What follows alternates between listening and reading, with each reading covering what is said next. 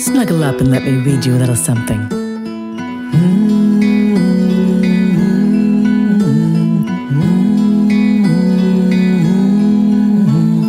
Grab a seat, a bite to eat, and settle right in for hugs, snuggles, stories and more, and so many sweet things in store.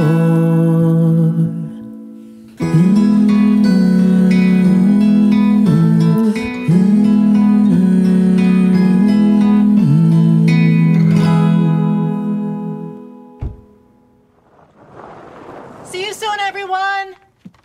All right, kiddo, let's go in and wash up. What do you feel like for snack today? Fish. Fish with couscous. Really? Huh. Well, that is a mature choice. Okay, spiced fish with couscous it is. You're sure? Yep, fish. Not cookies. Nope. Not my special peanut butter and blueberry blintzes. Uh-uh. Not my world-famous wild and crazy spicy burritos. Fish with couscous. I insist. Okay, had to double-check. You're in luck. I actually just finished making a batch for Shabbat. Oh, Mimi, any chance you can make a little extra? I had no idea you had such an appetite for my fabulous spiced fish dish. Actually... Yes? It's for my friend, Sal. Or at least that's what I call him. I think it's a him. Sal is a cat. He lives in my neighborhood, but he doesn't really belong to anyone. He follows me to school. Oh, well, that's adorable. It is a mitzvah to be kind to animals, after all. How much do you think he would like? That's good. And here's your plate. Now tell me about Sal. Well, he's got a long, skinny body and kind of a football-shaped head. He's mostly white with some gray. It almost looks like he wears a little jacket. And he has extra toes. Ima says he's so ugly he's cute. Oh, I can't wait to meet him. And Mr. Lieberman's big German shepherd, Mothra, is scared of him, which is really great because Mothra always barks at me when I pass by. It makes me a little nervous, but ever since Sal started walking with me, he leaves me alone. Well, let me get an extra helping for Sal. Any kitty that keeps my grandkiddo safe is all right by me. And I see Mr. Lieberman at bingo. I'll talk to him about Mothra. Maybe he can bring him inside while you're walking back and forth to school. Thanks, Mimi. I think I'll be okay. As long as Sal is with me, I feel brave. Well, I have just the story for this afternoon, then. Is it about a boy and a cat? In a way. So snuggle on up and let me read you something. This is the story of the Sabbath lion, a folktale from Algeria, a country in northern Africa. More than Israel has kept the Sabbath has kept Israel. Ahad Ha'am. Long ago, in the faraway city of Algiers, there lived a Jewish widow and her 7 children. She had to work from dawn until dark to feed her large family. The woman's eldest son, Yosef, was only 10 years old, but he tried to help his mother as much as he could. Every day except Saturday, Yosef went to the marketplace to sweep the shopkeepers' stalls and keep their baskets full of fresh fruits and vegetables. Because he was such a good worker, the shopkeepers gave Yosef a small bag of rice, a few oranges, and every now and then, nuts and dates to take home to his family. Young Yosef rested only on the Sabbath. How he loved and honored this holy day. On Friday evenings, his mother lit the Sabbath candles and said a blessing. Then Yosef, holding his glass high, said the blessing over the wine, and raising the challah, a braided loaf that his mother baked on Friday mornings, he said the blessing over this special Sabbath bread. After that, Yosef and all the children turned to the door and sang a song welcoming the Sabbath Queen. Come, O Sabbath Queen, and bring peace and blessings on thy wing. Then they had their finest meal of the week, with candles glowing brightly around them. On Saturday mornings, Yosef and his brothers walked to the synagogue to pray. Yosef did not travel or do any work on the Sabbath because it was forbidden, and he knew that a peaceful Sabbath gave him the strength to work hard the rest of the week. One day, when Yosef was working in the market, he saw a stranger speaking to one of the shopkeepers. he overheard the man ask where a certain family could be found. Yosef ran over. "That's my family," he cried. "Let me lead you to my house." And when they arrived there, the stranger handed Yosef's mother a letter. Then he bowed and left. Yosef's mother read the letter and turned pale. "What's the matter, mother?" the children asked. Their mother answered, "Strange news has come our way. It seems that your father had an uncle who lived in the city of Cairo in the land of Egypt. And when he died, there was no one to leave his fortune to, so he left it to us." Hearing this, the children gasped. Soon they would have money for food and maybe even a few new clothes. Yet their mother still looked worried.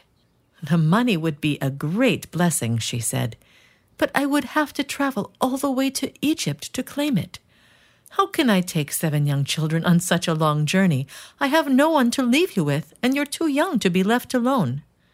"Please, mother," said Yosef, "let me go to Cairo to get it." "But Yosef, you are too young. The sun is very hot. Wild animals live in the desert. No. It would not be safe for you to cross the desert." "Please, mother," begged Yosef, "have faith in God. Has he not sent us a great blessing? We must not ignore it." When Yosef's mother saw how strong her son's faith was, she finally agreed to let him go. But it was very expensive to travel across the desert, for he must join a caravan. Yosef's mother emptied all the hidden boxes in which she had been saving money for Passover and found just enough for the journey. Then she rushed out of the house to pay the leader of the caravan for Yosef's trip. Because Yosef would not travel on the Sabbath, she asked the caravan leader if he would agree to rest on the Sabbath day. But the leader said, "It is dangerous to rest in the hot desert where wild animals attack. If you want us to stop on your Sabbath, you will have to pay more." And the man named a large sum of money. Yosef's mother was shocked. She had already given him all her savings. What else could she do? So the poor woman sold her gold wedding ring, the only valuable possession she had left. Then she gave the money to the leader of the caravan in exchange for his promise to rest on the Sabbath. The caravan left Algiers early Sunday morning. In his sack, Yosef carried a letter from his mother explaining that she had sent her son to collect the family's inheritance. He also took a pouch with candles, a small bottle of wine, a wine cup, and a little challah his mother had baked so he could celebrate the Sabbath even when he was far away from home. So too did he bring a wooden spice box and a candle with many wicks for the blessings at the end of the Sabbath. The caravan trudged through the vast desert. Everywhere Yosef looked, he saw sand and only sand. The days passed slowly. The camels walked carefully across the burning sands, and the caravan would rest only when it was almost dark. Then Yosef would climb down from his camel and help the men set up tents for the night and gather brush for the campfire. And at the first sight of dawn, the caravan would be once again on its way. 6 long days passed, and finally it was Friday afternoon, almost the eve of the Sabbath. Yosef went to the leader of the caravan to remind him of their agreement. "What agreement?" the man asked, much to Yosef's dismay. "I don't know of any agreement." "Why, my mother sold her wedding ring and paid you to stop on the Sabbath. You promised," shouted Yosef, beginning to cry. The leader of the caravan stared boldly into Yosef's eyes. "We are going on," he said, "for there is still a bit of daylight left, and tomorrow we will ride all day. If you want to come with us, come. If not, stay here by yourself." Yosef looked up and saw that before long the sun would be setting, and he knew that he had to prepare for the Sabbath. "Well, are you coming?" asked the caravan leader, his voice nasty and impatient. Poor Yosef wanted to continue with the caravan where he would be safe. But no matter what the dangers were, even if he were to be lost in the desert forever, Yosef could never disobey the laws of the Sabbath. And so his answer to the leader was firm. "No, I'm not coming. Go on without me. I must stay behind." And as the camels of the caravan left, he watched them disappear into the distance until he could see nothing but a cloud of dust. The sun was setting and the Sabbath was about to begin. Yosef knew that he must light the campfire quickly before the sunset, and that he must put enough brush on the fire to burn through the night. This he did, and then, as it grew dark, he sat down and sang his song to the Sabbath Queen. Come, O Sabbath Queen, and bring peace and blessing on thy wing. Come, O Sabbath Queen, and bring peace and blessings on thy wing. There Yosef sat, surrounded by the desert without even a tree for shelter, with only the fire to keep wild animals away. He was afraid, so he closed his eyes and prayed with all his heart. But when he opened them, he saw something that made him tremble, for there in the distance was a huge lion moving swiftly in his direction. As the lion came closer, Yosef froze in terror, certain that his life was about to end. But when the lion was so close that Yosef could almost touch it, the huge beast quietly lay down at his feet. Yosef was afraid that the lion would pounce on him, but when it turned its head, Yosef saw that its eyes were kind. Then he opened his pouch and took out the candles, the challah, the wine, and the wine cup. He lit the candles in the fire, and in a clear voice he recited all the blessings. As he did so, he was filled with a feeling of peace, as if he were at home celebrating the Sabbath with his mother and his brothers and sisters. Soon afterward, he fell asleep. Yosef awoke at dawn, and there was the lion, still watching over him. The hours of the day passed. Yosef sang Sabbath songs and recited Sabbath prayers. He felt as calm and peaceful as he had the night before, and never once during all that time did the lion move from where it lay. Yosef was glad that he was not alone, and he was thankful for the company of his Sabbath friend. At last the sun set, and Yosef took out his wooden spice box, the candle with many wicks, and a cup of wine, and he said the special prayers for the end of the Sabbath. All this time the lion seemed to listen patiently. And then, when the prayers were over, the lion's kind eyes looked into Yosef's. It was then that the boy understood what had happened. The Sabbath Queen had sent the lion as a wonderful present to protect him. He stroked the lion's mane and put his arms around its neck. The lion brushed its tail against its back, which was the lion's way of telling Yosef that it wanted him to mount. And no sooner did Yosef do so than the lion raced off across the desert with the boy clinging to its mane, while the moon and the stars lit their way. Soon they arrived at an oasis where there were lush fig trees and a clear freshwater pool. After a long cool drink and a meal of figs, Yosef felt much better. He sent a prayer of thanks, and then he and the lion set off again. Early Sunday morning, Yosef saw a cloud of dust in the distance. It was the caravan. The lion had caught up with it in only one night. Now when the travelers saw a great lion with someone riding on it, they were terrified.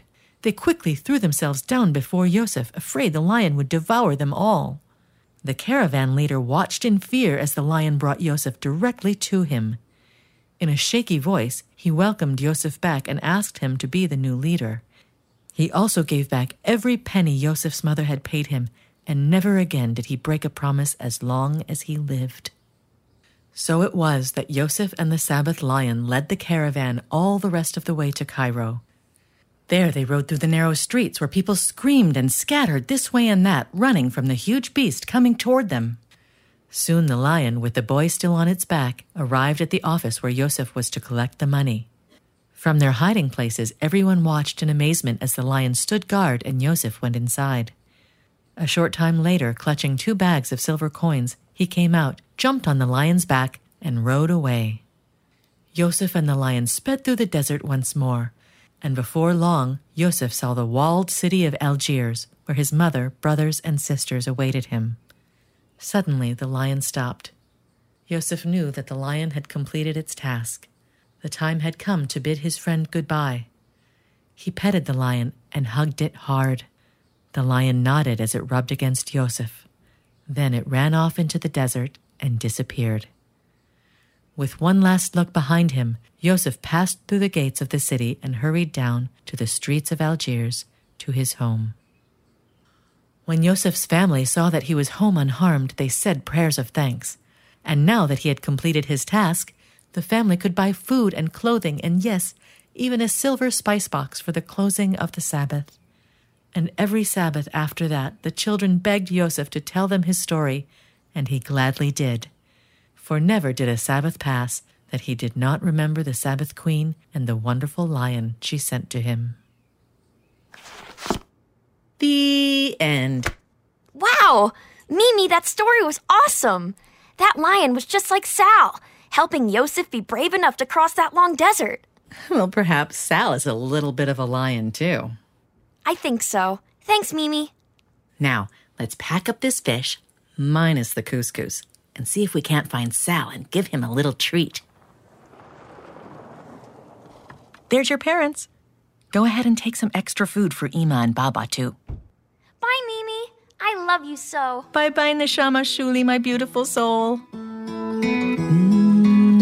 The Sabbath Lion, a Jewish folktale from Algeria. Retold by Howard Schwartz and Barbara Rush. Illustrated by Stephen Feiser. Published by PJ Publishing.